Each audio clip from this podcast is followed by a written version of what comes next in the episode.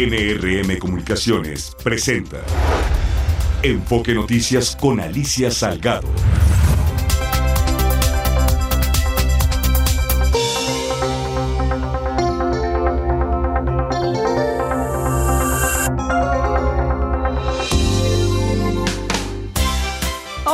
Tal? ¿Cómo están? Qué gusto de saludarles de nueva cuenta aquí en Enfoque Noticias. Son las 6 de la tarde en punto y estamos transmitiendo desde eh, la zona de corporativos en Santa Fe aquí juntito a la Plaza Santa Fe está nuestra, nuestra sede de NRM Comunicaciones y por supuesto de Enfoque Noticias y transmitimos para toda la República a través de Radio 1000 y 100 y también de todas las redes sociales que nos acompañan y eh, por supuesto es en www.enfoquenoticias.com.mx.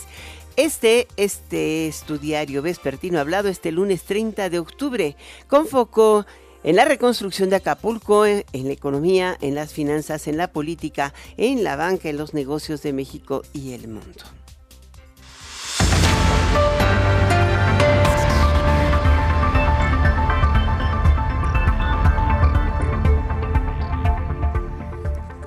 Fíjate que mm, yo creo que una de las cosas más impresionantes que he estado eh, viendo y escuchando en estos días es la cantidad de, eh, de la de la fuerza que ha tenido el impacto de Otis. Y hoy casi la totalidad del turismo en Acapulco, eh, con pérdida total por Otis, eso es lo que están considerando los empresarios. Eh, eh, hubo una reunión del Consejo de Cámaras Industriales y Empresariales de Guerrero, la CONAINGRO, y de acuerdo con el sector privado local, el huracán Otis estaría afectando al 60% de la actividad económica de Guerrero y al 100% de la economía de Acapulco, mientras que el Instituto Mexicano de la Competitividad proyectó que la recuperación del destino puede tardar hasta cinco años. En este momento comparece en la Cámara de, Diputados el secretario de Turismo ha tenido una comparecencia. Sí se trató de Otis, eh, digo, del impacto sobre Acapulco pero sobre todo llamó la atención que él le destinara mucho más tiempo a cuántos turistas han ingresado, no en cómo se podría restablecer la capacidad de, de, turismo de, del puerto de Acapulco, porque eh, te digo, el sector privado te está dando a entender esto que es, es, terrible. Claro, todo dependerá de la capacidad que también tengan de respuesta los hoteles eh, eh, en materia de seguros. hoy el, sector privado local ha tardado años en edificar eh, este nuevo puerto de Acapulco. Es un huracán de categoría 5 el que entra. El ojo del huracán parece que hubiera seleccionado Acapulco Guerrero para entrar por ahí, justamente en esta zona, pero el impacto está eh, afectando al 80% de la actividad turística del destino, eh, que en algunos casos se está determinando como pérdida total, pero es demasiado pronto para decirlo. El 99 ciento de los establecimientos de servicios comerciales y cadenas de supermercados fueron vandalizados y todavía el ejército, eh, hoy en la mañana el presidente estuvo ahí con el, el presidente de la Asociación de Bancos de México y solamente se pudieron abrir dos cajeros porque el ejército y la marina no pueden resguardar más hay seis gasolineras resguardadas, la mayoría eh, de las gasolineras lo que tienen es surtido por bidón, no hay eh, autos formados, hay más bien personas recolectando gasolina para llevarlas porque han estado echando a andar pequeñas plantas de luz para poder operar y para poder transitar en esta semana, dado que se cayó la mayor parte de la infraestructura de, de, de, de eh, postes eh, de luz y de eh, telefonía. Es, es todo un, un, problema este restablecimiento. Hoy servicios comerciales, cadenas de supermercados, tiendas de conveniencia, tienditas chiquitas, tienditas intermedias, eh, te encuentras una gasolinera por ahí, ¿no? Alguna tortillería tal vez, pero con filas enormes. Todas han sido vandalizadas, aunque la presidenta de Acapulco dice que eso es cuestión social. La verdad es que es falta de gobierno, no hay otra forma de mencionarlo. Es falta de capacidad para gobernar un municipio de esta naturaleza. No se gobierna con ideología, se gobierna con estructura, con organización y con conocimiento, señora. Y por el otro lado, la señora Evelyn solo sale en las mañaneras no se le ve en la calle y mucho menos en, la, en las zonas populares. Ahí está solo el ejército y la marina. Están sacando adelante esto y bueno, eh, creo que ellos son los que están acompañando a los famosos siervos de la nación. Realmente el impacto económico de la fuerza de Otis ha sido brutal. Eh, el, el Acapulco es un polo de desarrollo para el sur sureste y hoy aportaba pues solamente Acapulco aporta el 60% de la economía de Guerrero. El 60% y no tiene ni tren Maya, ni tren del Istmo, ni tampoco recuperación del puerto de Acapulco, no tiene plan de desarrollo dentro de la federación, no tiene estructura para, para mejorar su conectividad, es algo que, que bien vale la pena que uno lo repiense. Bueno, Arranca el plan billete en Acapulco, se instalan dos módulos para que cuentavientes puedan retirar dinero en efectivo. Esto lo informaron las, las autoridades y bancos del país. La primera sucursal se encuentra en Avenida Escénica sin número, en la colonia Icacos, ubicada afuerita, está en el Banco del Bienestar, afuera de la Naval, y la segunda en pie de la cuesta, en Avenida Fuerza Aérea sin número, colonia 27A, afuera también de la eh, de donde están los soldados. Por otra parte, la mayoría de los bancos ofrecieron apoyo a sus clientes en Guerrero debido a las afectaciones causadas por el huracán. Entre ellos, pues fueron todos, ¿eh? Santander, Citibank. ¿Por qué? Porque el viernes pasado la Comisión Nacional Bancaria de Valores emitió eh, los nuevos criterios contables con los cuales puedes tener hasta seis meses. Primero, tres meses de prórroga para el pago de tus adeudos, en el caso de tarjetas de crédito, créditos personales y créditos comerciales, y hasta seis meses cuando se trata de microcréditos y créditos grupales. Voy ahora directamente con Seyed Resvani, director general de Grupo Imperial.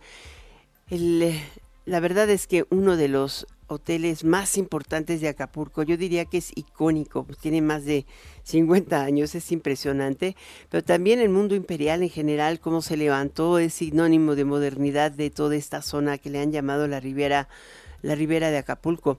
Eh, vamos a tener un diálogo con el director general del Grupo Mundo Imperial, Seyed Resvani.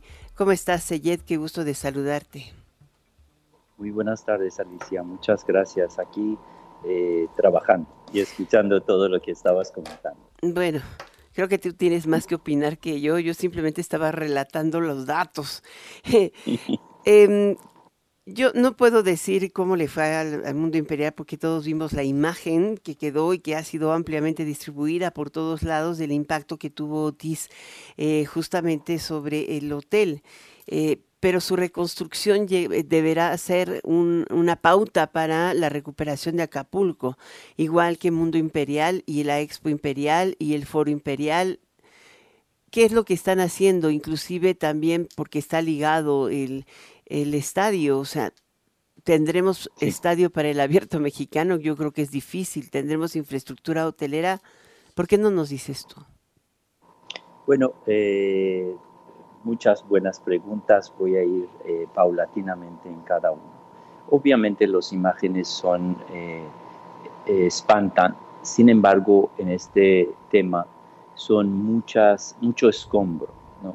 Y nosotros hoy en día estamos en el proceso de evaluación y cuantificación con nuestros ajustadores de, de seguro como bien sabes, estas propiedades son icónicos, son extraordinarios hoteles y contamos con suficiente cobertura eh, de, poder renovar estos hoteles y dar una nueva imagen y nueva infraestructura a Acapulco que lo necesita.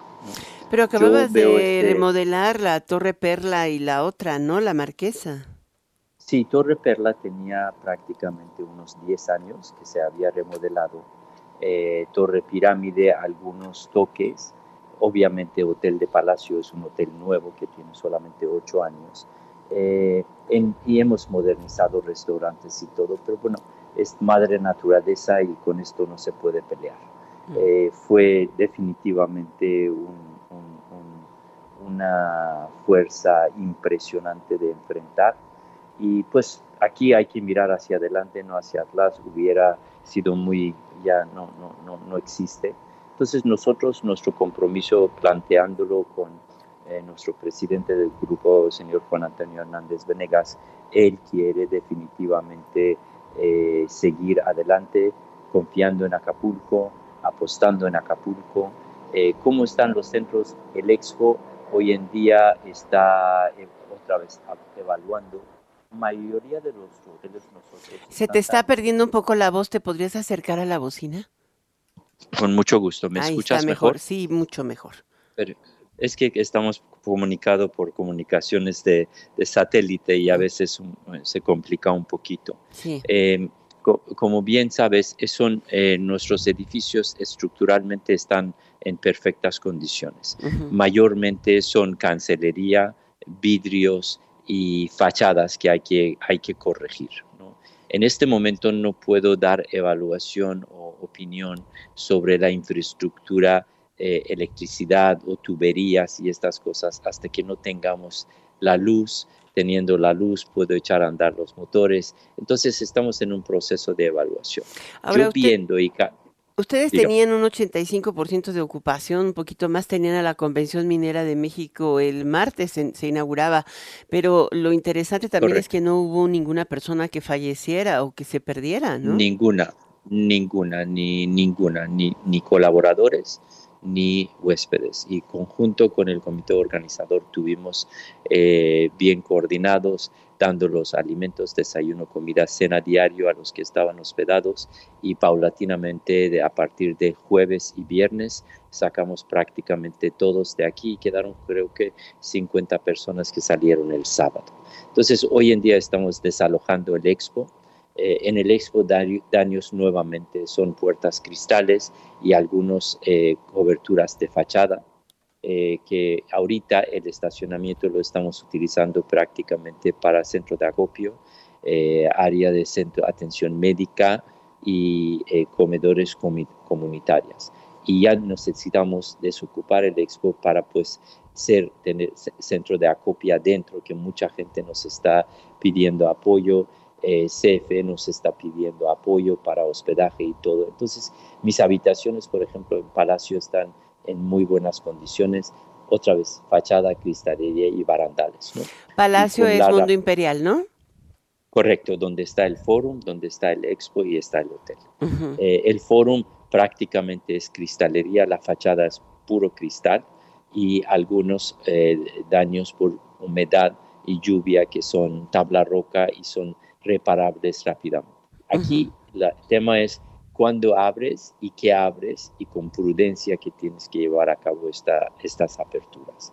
Nuestra meta para Hotel Palacio es tenerlo listo prácticamente para febrero eh, y podemos hacerlo sin ningún problema. En febrero. ¿Por qué? Porque en febrero.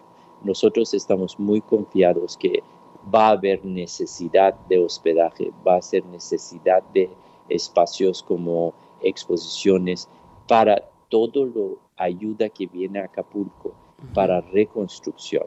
Entonces esta gente necesita algún lugar hospedarse.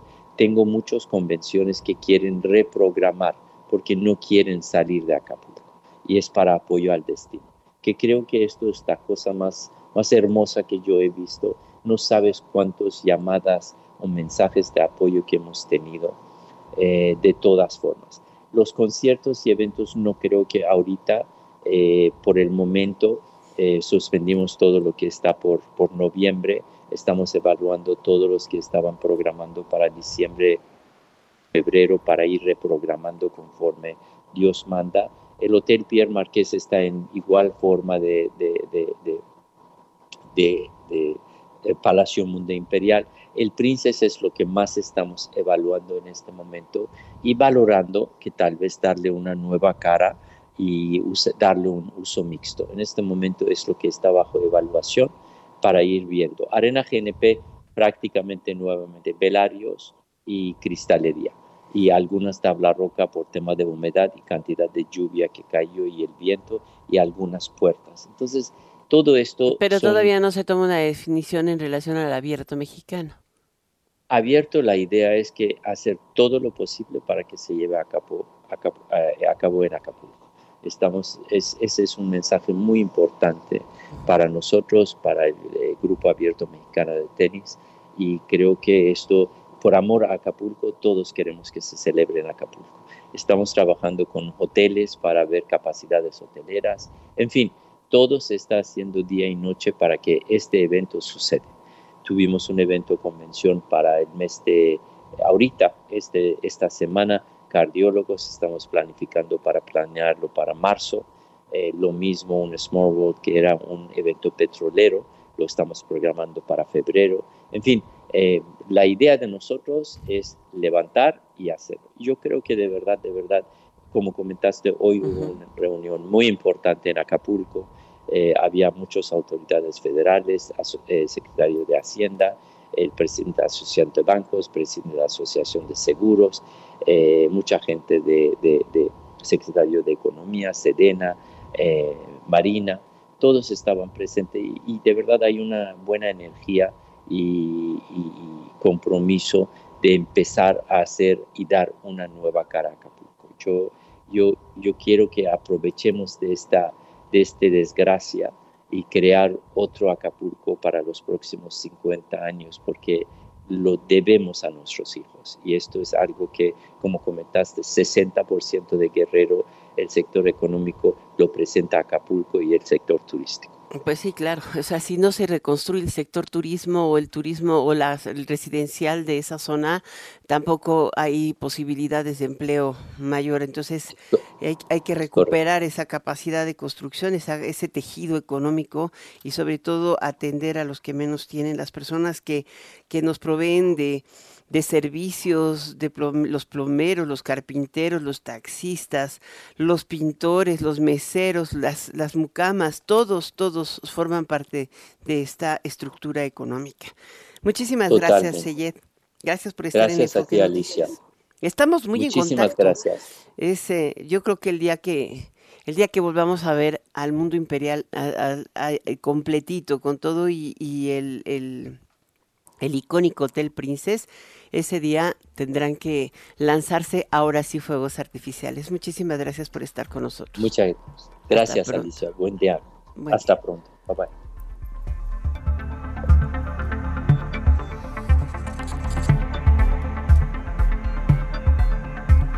Bueno, NRB Comunicaciones mantiene el centro de acopio para apoyar a la población afectada del huracán Otis. Está ubicado en la calle de Versalles número 88, Colonia Juárez, en un horario de 10 a 16 horas. Nuestra compañera Adriana Pérez Cañedo transmitirá mañana desde ese punto. Toda ayuda es valiosa e importante y se sugiere llevar alimentos enlatados, sopas instantáneas, leche en polvo, productos de higiene personal, artículos de limpieza para el hogar. Eh, los de higiene personal son pañales, toallas femeninas, gel antibacterial, jabones, de verdad. Em, y si podemos donar más agua, aguas envasadas no sabes cómo te lo agradece la gente. Inclusive bidones, bidones para, para transportar agua, eh, porque hay lugares donde se puede em, eh, tomar agua purificada, tanto en la planta de Coca-Cola de, de, Coyuca, muy cercana, pasando el centro, como en, la Naval, ahí hay otra planta de tratamiento de agua. Eh, también se requieren cubetas, escobas, jaladores, franelas, cepillos, jabón, y si puedes, em, pues material, material sobre todo em, para limpiar escombros, es importante, como rastrillos, palas, em, eh, ¿cómo se llama? Eh, carretillas, eso es importante. Enfoque Noticias con Alicia Salgado por Stereo 100, 100.1 de FM y 1000 AM. Continuamos. Bueno, te quiero comentar que en torno a la situación que enfrenta Guerrero por el huracán Otis, la CFE está comunicando que este martes 31 de, de, octubre se comprometió a restablecer el servicio y dice su comunicado y así será. Este, hasta hoy, la CFE ha restablecido el servicio a 334.304 usuarios, el 65% de los 513.524 afectados de acuerdo con sus protocolos. Bueno, si estaban conectados de manera irregular, evidentemente no, pero si están conectados de forma irregular, pues sí. Em, instaló de manera inmediata plantas de emergencia, principalmente para dotar de energía hospitales, sistemas de comunicaciones, gasolineras, instalaciones de seguridad pública, protección civil y establecimientos que dan servicios prioritarios. Hay más de 2.600 trabajadores electricistas, 280 grúas, 846 vehículos, 112 plantas de emergencia y 37 torres de iluminación y 7 helicópteros en, a lo largo y ancho de Guerrero, no solamente en Acapulco. Así es de que pues ahí lo tenemos. Fíjate nada más el impacto. El huracán derribó 10.275 postes, de los cuales se han levantado 3.570, o sea, un 35%. Falta para que nuestra red de distribución esté completa. Vamos ahora con el director general del Grupo Financiero Santander México, Felipe García Asensio. ¿Cómo estás, Felipe? Qué gusto de tenerte en esta emisión de Enfoque Noticias. Igualmente, Alicia, me da mucho gusto saludarte. El viernes pasado dieron a conocer medidas de apoyo y fuertes para Guerrero, ¿no? Así es, queremos apoyar, queremos reaccionar muy rápido. Eh, pues claramente es una tragedia a todas luces y se necesita la ayuda de todos los actores de la sociedad para que podamos recuperar Acapulco lo más rápido posible. Tenemos aproximadamente 165 colaboradores entre gente del banco y de tú y yo, nuestra banca responsable. Entonces, pues hemos estado buscando a los colaboradores, aproximadamente el 70% de ellos tiene afectaciones en su vivienda. Entonces, bueno, estamos tratando de, de ayudarles, llegarles ayuda, llevarles agua, llevarles alimentos y bueno, eh, ayudar tanto como podamos a la entidad. Pues ese es un tema y, finalmente tienen también una cuenta en la que todos podemos contribuir, ¿no? Tenemos sí una cuenta, mandamos por ahí los datos en medios sociales y en prensa escrita. Eh, tenemos una cuenta en donde todo lo que vaya poniendo la gente, nosotros lo vamos a hacer uno a uno y de hecho tenemos uno también con los empleados, todo lo que estén poniendo los empleados lo estamos eh, duplicando dos a uno. Pues ahí lo tiene. Ahora, vamos a otro tema. Tuviste resultados financieros extraordinarios.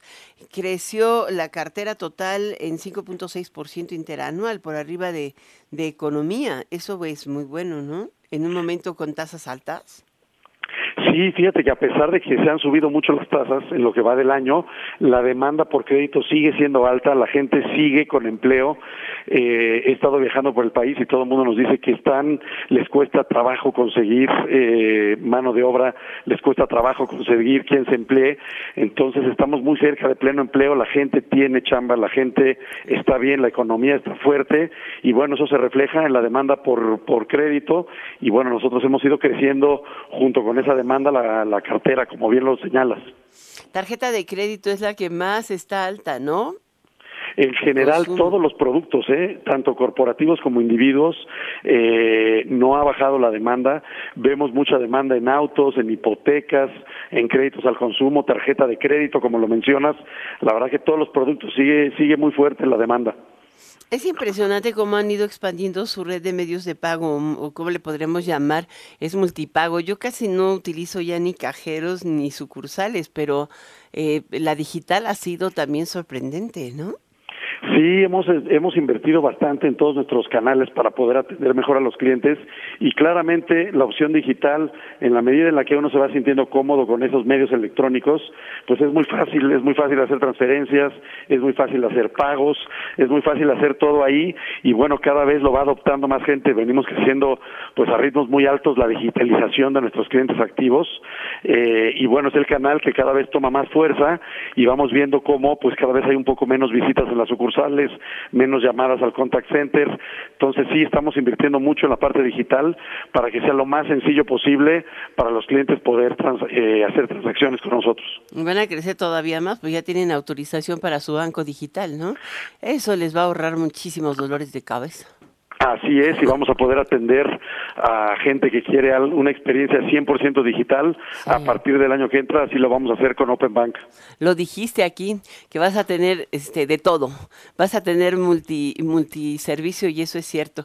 Eh, ahora, las utilidades también han sido muy sólidas y muy buenas, eh, pero también la reinversión de las utilidades. Sí, por ahí yo les comentaba la última vez que nos vimos, tengo una inversión importante en los siguientes tres años como parte de la transformación del banco. Estamos invirtiendo aproximadamente 500 millones de dólares cada uno de los siguientes tres años, con lo cual va a ser 1.5 mil millones de dólares. Es una inversión muy grande. Entonces, eh, Norteamérica es una de las áreas prioritarias y donde está enfocando mucho los recursos el banco, tanto México, Estados Unidos, nuestro principal socio comercial. Entonces, el Banco Santander va a seguir muy, muy comprometido con México y con Norteamérica. Muchísimas gracias, Felipe García Asensio. No me queda sino preguntarte algo. La nota es la nota. ¿Qué tal les fue hoy con, estuvieron en el comité ejecutivo y, bueno, los banqueros en general reunidos con Claudia Sheinbaum? ¿Fue una buena reunión? Sí, fue una muy buena reunión, nos contó un poco sobre su gestión eh, y la verdad que en, la Ciudad de México platicamos un poquito su visión que ella ha ido compartiendo en la campaña y es muy interesante y me parece muy muy constructivo que haya un foro en el que podamos hablar, dialogar, hacer preguntas. Eh, fue muy constructiva la reunión, había bastante gente. Sí, bastante, se nota la foto. Muchísimas gracias por estar con nosotros, Felipe García Asensio, positivo ante la economía mexicana y el empleo. Gracias. Gracias, Alicia, que estés muy bien, me da gusto saludarte. Nos vemos, nos escuchamos antes de fin de año, ¿eh, Felipe? Gracias. Claro que sí. Cuídate mucho, gracias. el director general de Grupo Financiero Santander México, van, pero viento en popa. Enfoque Noticias, por Stereo 100, 100.1 de FM y Radio 1000 AM. Acuérdate de Acapulco. Acuérdate de Acapulco. Acuérdate de todos los bellos momentos que le debes a Acapulco. Hoy Acapulco te necesita. Apoyemos a las familias damnificadas con artículos de higiene personal, papel sanitario, pañales, toallas femeninas, gel antibacterial. Si quieres ayudar, te esperamos en Versalles 88 en la Colonia Juárez, a, tres cuadras del Metro Cuauhtémoc. De 10 de la mañana a 4 de la tarde. Como siempre, nosotros entregaremos personalmente el apoyo. Cada donación cuenta y puede llevar esperanza a quienes más lo necesitan. La solidaridad une corazones y transforma vidas. Acuérdate de Acapulco. NRM Comunicaciones. Enfoque Noticias con Alicia Salgado por Stereo 100, 100.1 de FM y 1000 AM. Continuamos.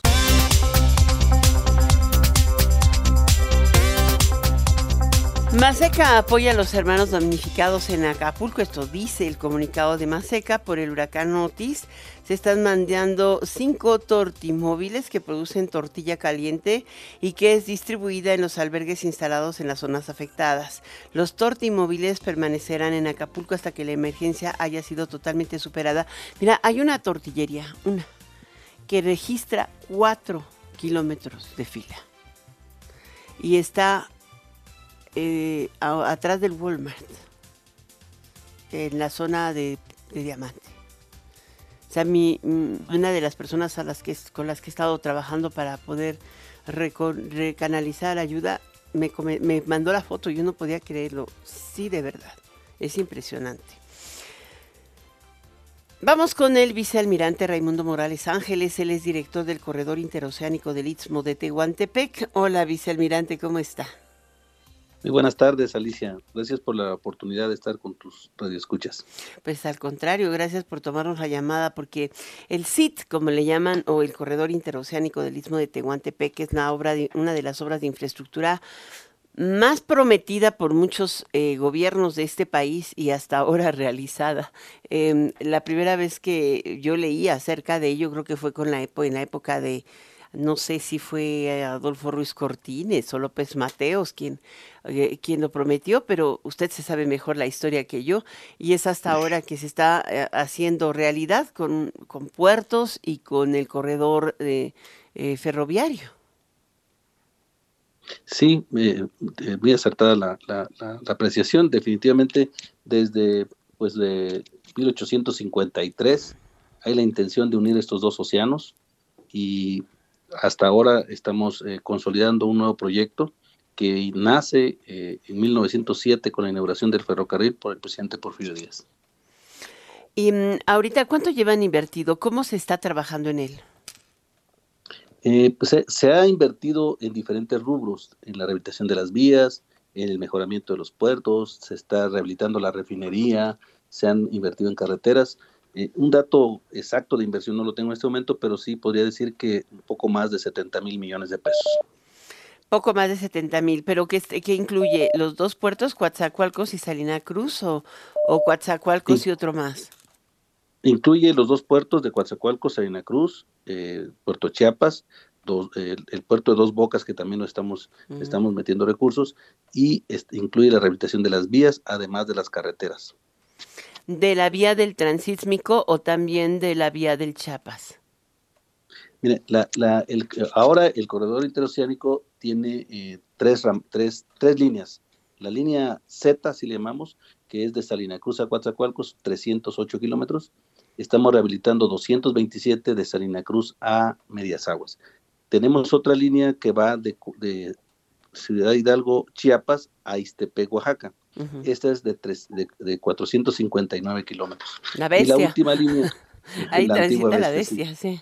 Ahí transitaba la bestia, sí. Y, y tenemos otra línea que va de Coatzacoalcos a Palenque. Esa es de 328 kilómetros y también la estamos rehabilitando. O sea, en total estamos rehabilitando un poco más de mil kilómetros de vías más de mil kilómetros, o sea, y la rehabilitación incluye que levantar los durmientes, poner vías adecuadas para que transiten trenes de mejor calidad o carga. Sí, estamos mejorando las vías, estamos eh, en algunos casos mejorando las curvas, estamos cambiando los rieles, los rieles antiguos eran de 100 de 100 eh, libras por yarda, ahora estamos metiendo rieles de 115 libras por yarda, estamos cambiando, ah, eh, reparando los terraplenes, reparando toda la, toda la, cambiando los durmientes y vamos a lograr con esto incrementar las velocidades del, tren.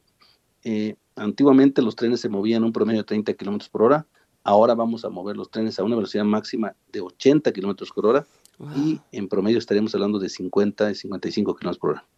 Entonces, pues les vamos a dar más eficiencia al, al movimiento. ¿Pura carga, o carga pasaje? Vamos a tener carga y pasajeros. Eh, al principio eh, tendremos pasajeros en, en, las tres líneas con dos, dos, viajes diarios de ida y de, y de regreso y de carga pues hasta donde nos la demanda no lo, no lo, no lo exija. ¿Y en los puertos cuánto, o sea, eh, qué van a hacer con los puertos? Eh, decían ah. que eh, ah, iban a habilitar terminales contenerizadas, o sea, Salina Cruz ha sido como una gran historia, pero nunca lo han logrado. ¿Cómo lo van a lograr? Ah, mira, aquí, para hablando de la carga, tenemos dos tipos de carga en el corredor. Una carga que le llamamos carga regional, que es la carga que nace en el interior del país o nace en el mismo la zona industrial de Coatzacoalcos, y que van a ser de los polos de desarrollo. Esa se llama carga regional y esa más o menos estamos calculando en un principio un millón de toneladas al año. La otra carga es la carga interoceánica, que es la carga que cruza de, los, de un puerto a otro, del puerto de Coatzacoalcos al puerto de Salina Cruz o del puerto de Chiapas hasta Coatzacoalcos, dependiendo de las condiciones. Para ello, estamos eh, primero habilitando dos terminales de usos múltiples, una en Coatzacoalcos y una en Salina Cruz, que son hermanas, que nos van a dar capacidad para hasta 300 mil contenedores. Y estamos construyendo otras terminales especializadas de contenedores con capacidad hasta 1.400.000 contenedores al año. Esto se logra a través de un nuevo puerto en Salina Cruz, es para ser el puerto más profundo de América. Estamos hablando que ese puerto tendrá una profundidad en la entrada de al menos 24 metros y a los muelles hasta de 22 metros. Es un puerto muy, muy, es un desarrollo muy importante. Estamos haciendo un rompeolas de 1.600 metros de, longitud, que podemos, se dice poco, 1.600 metros, pero son 7 millones de toneladas de piedra que estamos virtiendo para hacer ese rompeolas. Wow. Esa es la primera parte. La segunda van a ser uno más grande, supongo. Bueno, por lo pronto este sería el puerto que nos va a dar la capacidad tanto para eh, la parte petroquímica como para la parte de contenedores. Mm. Tenemos crecimiento hacia, hacia la punta Conejo, en el área de las salinas del Marqués, que podemos crecer pues, hasta el infinito. Tenemos mucha capacidad. Salina Cruz se podría convertir en el nuevo hub eh, portuario de México. Eh, si, si, lo, si nosotros logramos consolidar en los próximos cinco años eh, los 300 mil contenedores, estaríamos avanzando inmediatamente al, millón 400 mil en los siguientes seis años más. Y, a partir de entonces pues es cuestión de, que sigan fluyendo las inversiones y que se siga reinvirtiendo los, ingresos que estos puertos obtengan para lograr una, una capacidad eh, muy importante de movimiento de carga a nivel nacional. Y en relación a la licitación de las de las eh, zonas, son ocho, ¿no? En total, pero en principio iban a ser cuatro o, se licitaron cuatro para recibir inversiones de nearshoring. Sí, tenemos diez polos de desarrollo. Le llamamos polo de desarrollo para el bienestar. Eh, son tres mil hectáreas. hemos licitado cinco. Daremos el fallo en, en noviembre eh, con esos cinco tenemos eh, el 17 de noviembre. Estamos dando el fallo y a partir de ahí este, estamos esperando inversiones a partir del inicio del próximo año cuando entreguemos los títulos de concesión. Estos cinco polos, ¿son cuatro en concesiones o son sesiones? Son concesiones de corto plazo con, eh, opción a venta. Se van a concesionar entre, dependiendo de cada empresario que, que o cada, cada consorcio que gane la licitación, eh, ellos decidirán si, si, quieren dos años o hasta siete años y a partir de eso ellos tienen la opción de comprar los predios para tener certeza jurídica en la tenencia de la tierra y no tengan, eh, no, no, no, dependan del gobierno para poder hacer sus inversiones. Entonces, eh, decía, son cuatro en, en Veracruz, dos en Coatzacoalcos, en Texistepec tenemos otro, otro en, San Juan Evangelista y el que tenemos en Salina Cruz. Esos cinco ya están licitados y estamos nada más haciendo evaluaciones para asignarlos que, que estamos eh, conscientes de que sí que vamos se inscribieron más de 100. Al principio sí, tuvimos más de 100, más de 100 oferentes, interesados les llamamos nosotros. Y ahí fueron decantando hasta llegar a, a estos últimos que ya tenemos ahorita, más o menos entre un promedio de tres por polo, que son los que ya están en la, en la competencia final. Pero pues se van descartando por entrega de documentos, por verificación de algunos detalles de, pues la licitación, pero pues si nos permite, lo vamos a invitar de nueva cuenta vicealmirante Raimundo Morales Ángeles, director del Corredor Interoceánico del Istmo de Tehuantepec, para el 17 de noviembre, a fin que nos cuente quién ganó. No, es, es importante saber que las empresas también están destinando una gran cantidad de inversión a este polo de desarrollo y cómo lo están haciendo. Algunas son foráneas, otras son nacionales. Muchísimas gracias por estar aquí. Muchas gracias por la oportunidad y reiteramos que el corredor interoceánico tiene como objetivo el desarrollo regional del istmo de Tehuantepec, es decir, mejorar la calidad de vida de los pobladores de esa región. Muchas, gracias. gracias, vicealmirante Raimundo Morales. En otra información te cuento que el gobierno de Nuevo León, el, gobernador de Nuevo León, Samuel García, promovió un juicio para la protección de los derechos político-electorales de un ciudadano contra la designación del Congreso del Estado de Arturo Salinas Garza como gobernador interino a partir del 2 de diciembre ante la Sala Superior del Tribunal Electoral del Poder Judicial de la Federación. Sin embargo, en entrevista para Enfoque Noticias, el maestro Arturo Salinas Garza, quien fue designado por el Congreso de Nuevo León como gobernador interino del 2 de diciembre al 2 de junio del 24, afirmó que no hubo violaciones a la Constitución como su nombramiento, con su nombramiento y que los legisladores locales de Movimiento Ciudadano solo intentan confundir a la opinión pública. Escuche usted. Y la Constitución de Nuevo León es muy clara, dice que cuando un gobernador solicita una licencia por más de 30 días y hasta por seis meses, le corresponde al Congreso designar al ciudadano que se va a quedar interinamente al frente del Poder Ejecutivo. Y eso fue lo que hizo eh, el Congreso. Cualquier ciudadano es el único requisito que marca la Constitución. Ellos han querido confundir en el tema de los requisitos de elegibilidad. Eh, por supuesto que si yo quisiera ir a competir a una elección, pues no podría hacerlo en estas circunstancias, como tampoco lo podría hacer el propio secretario general de gobierno a quienes ellos pretendían eh, dejar como interino. Pues ahí lo tienen ustedes. Bueno, y vámonos a lo que ocurrió aquí en la Ciudad de México este fin de semana. Eh, eh, pues se realizó la Fórmula 1 en el Autódromo Hermanos Rodríguez y eh, se rompió el récord histórico de asistencia, increíble, pero también fue, se te llenaba, este, te pusieras chinito con la mano o ver a, la gente con el puño levantado en alto en el momento de Acapulco, cuando se anunciaba la ayuda extraordinaria de Grupo CIE junto con Walmart de México para enviar muchas despensas. Tenemos en la línea Alejandro Soberón Curi, presidente y director general de Corporación Interamericana de Entretenimiento, CIE, y presidente de Fórmula 1 Gran Premio de la Ciudad de México. ¿Cómo estás, Alex? Qué gusto de saludarte. Qué gusto saludarte, querida Alicia. Muchas gracias por abrirnos el espacio y, poder conversar un poquito acerca de lo que sucedió el fin de semana. Yo te diría que un, un fin de semana de sentimientos muy, muy encontrados, ¿no? La verdad, eh, la situación de Guerrero, Acapulco, eh, profundamente dolorosa. Eh, el Gran Premio ha querido manifestar su, su apoyo y junto con Walmart estamos mandando 50 toneladas de, apoyo, de, de materiales, de comida, de, y estaremos entregándolo pasado mañana. Este, por el otro lado, pues recibir a esa cantidad, a esos miles de visitantes que tenemos.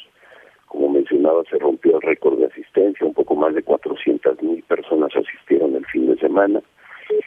Y pues aprovechar esa ventana que, es el, Gran Premio de, de México, para a través de la cual nos puede observar el mundo durante tres días en nuestras capacidades de organización, de logística, en ese público cálido que es el público mexicano que sabe recibir y, bueno y finalmente pues la decepción de no ver a Checo en el podio verlo correr este, nos hubiera encantado nos ilusionaba muchísimo.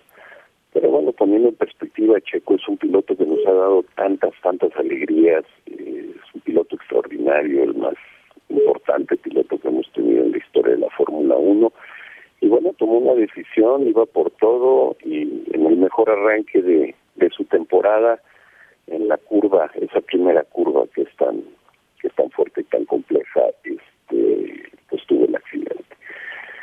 Al final del camino, este, nosotros lo que queremos es, es siempre poder generar una buena, una buena organización, una buena experiencia para todos los comentarios que nos han dejado los 350 medios internacionales que, que se acreditaron, lo que hemos recibido de los, pues se transmitió la, a más de 200 países en el mundo, con, con muchas decenas de millones de espectadores.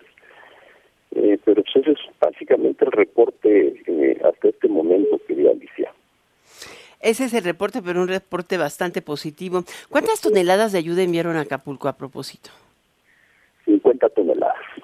Y le siguen, ¿verdad? O sea, bueno, tú Sí, y tu esposa mira, son... Yo, yo creo que yo Este- creo que vendrá un, hay, hay varias etapas. La primera, esta que es la emergencia absoluta que está atendiendo el gobierno, y después, en una siguiente etapa, estoy seguro que se generarán vínculos de mucha colaboración entre empresas, de todos los que queremos ver un Acapulco fuerte, un estado de guerrero regresando, y habrá que trabajar muchos meses eh, para poder eh, lograrlo, pero yo soy convencido, soy convencido que regresará con muchísima fuerza Acapulco, como también soy convencido de que Checo va a cerrar muy fuerte la muy fuerte la temporada y nos va a dar ese segundo lugar en el campeonato y Sí, seguro. que nunca se Aunque ayer el resultado de Hamilton nos hace dudar un poquito, pero sí va a colarse. Ah, mira, Hamilton es un campeón mundial, siete veces campeón mundial.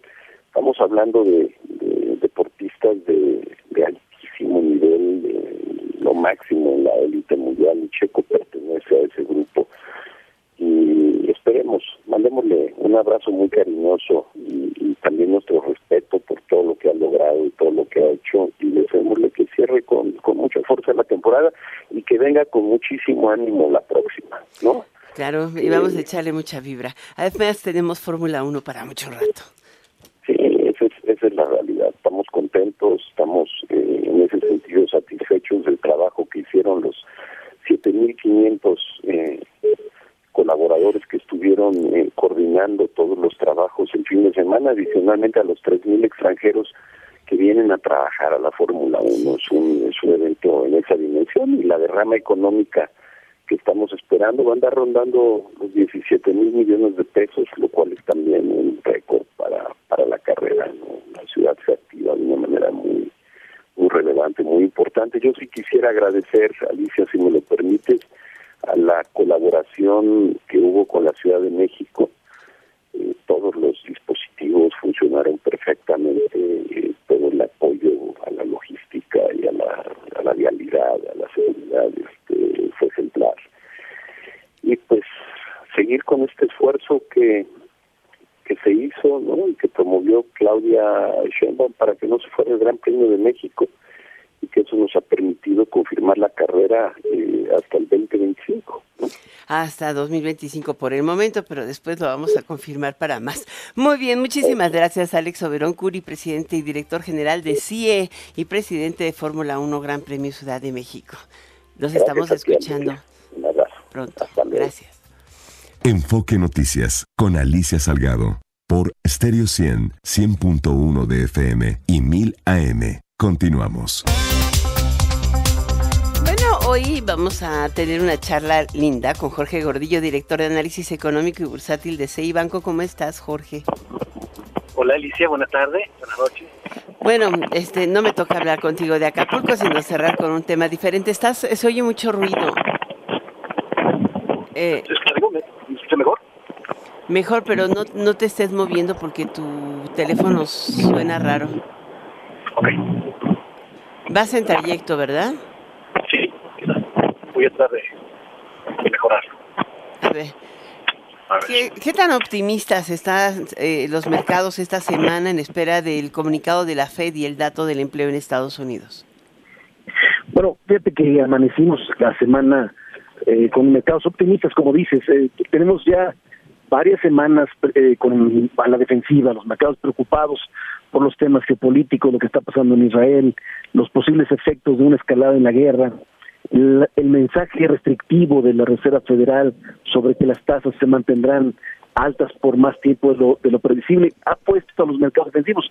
Esta semana parece que tomamos utilidades, eh, eh, apostaron a más riesgo, empezamos positivos. Esto es de cara a dos cosas. que hemos notado que otra vez la inflación en Estados Unidos vuelve a, ceder, vuelve a, ir camino hacia abajo.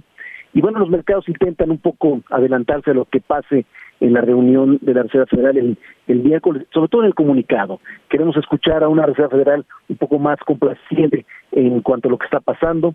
Y bueno, eh, sabemos que las tasas de interés serán altas un tiempo, pero bueno, por lo menos el mercado ya no le está apostando a cada vez a, tasas adicionales en lo que resta del año e incluso está tratando de adelantarse a que posiblemente podría empezar a bajar tasas de interés tan pronto como en la segunda mitad del próximo año segunda mitad del próximo año. Ahora, el, el, aquí el punto, digo, sí es un tema relevante porque eh, estamos en un momento de cierre muy fuerte en materia económica, o sea, como eh, bastante fuerte, y también en materia de inflación se ha ido reduciendo. Los datos de México fueron positivos. Efectivamente, los datos económicos han sido muy buenos y esto es lo que tiene a la Fed un poco todavía sin cambiar la postura restrictiva, porque sabe que una economía vigorosa va a impedir en algún momento seguir el camino de baja en la inflación. Sin embargo, la inflación sigue bajando y entonces nos pone en una situación de ya, ya la última parte de que podríamos esperar en, en la restricción monetaria por parte de los bancos centrales y el mercado trata de anticiparse cuándo va a ser esta parte. O sea, hay optimismo en ello, pero también el camino está lleno de piedras o lleno de riesgos, porque todavía en el mes de noviembre bueno, la situación política en Israel no se ha resuelto y en noviembre va, a haber una discusión en el Congreso muy importante por eh, tener más recursos para financiar las guerras o para financiar sus finanzas públicas y no tenga que cerrar ojos. Esta, esta parte es... casi no te escuché esta parte final. Eh, esto lo que provoca es que, eh, bueno, que el, el optimismo que estamos viviendo en el mercado, pues posiblemente sea de oportunidad y sea pasajero. Pues con eso tenemos. Muchísimas gracias, Jorge Gordillo, director de análisis económico y bursátil de CI Banco. Hoy tuvimos un poquito de dificultad para escuchar bien, pero em, una vez que regreses, a ver si podemos volver a platicar, eh, teniendo ya la, la, la, información o el comunicado de la FED, ¿te parece? Me parece muy bien, Alicia. Hasta el rato, hasta, bueno, en esta semana te oigo, el miércoles. Muchísimas gracias, Jorge. Eh, quedo atento, gracias, Alicia, que estés bien. Hasta pronto, eres Jorge Gordillo, director de análisis económico y bursátil de CI Banco. Bueno, y antes de irme tengo noticias, noticias y más noticias. No acabo de tener.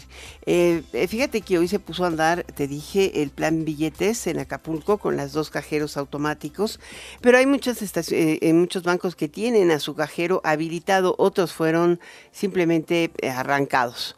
Y uno de ellos es justamente Santander, hay otro de Afirme que no fue arrancado, que está funcionando bien. Ahí, en la medida en que se está restableciendo la luz, está regresando también la disposición de efectivo. Esta va a continuar, así es de que el plan billetes es una solución. La otra es que acaban de publicar en el diario oficial de la Federación hoy los em, beneficios fiscales que está otorgando la Secretaría de Hacienda por el huracán Otis. No son beneficios, es acógete a ello, ¿no? Es un, eh, creo que vale la pena que lo leas con muchísimo cuidado, pero lo más importante es que los contribuyentes pueden eh, deducir la pérdida parcial o total debido al huracán, al huracán Otis. Eh, la única cosa importante es que el bien o el comercio esté localizado en Acapulco Guerrero. Em, este, es el, este será el tema fundamental. Podrás deducir contra el impuesto sobre la renta los gastos extraordinarios que se realicen. Y bueno, hemos llegado al final de esta emisión. Te dejo en compañía de Daniela Inurreta en Golden Hits por Stereo y Radio 1000. Hoy fue esto, Enfoque Noticias desde la Ciudad de México. Soy Alicia Salgado. Hasta mañana.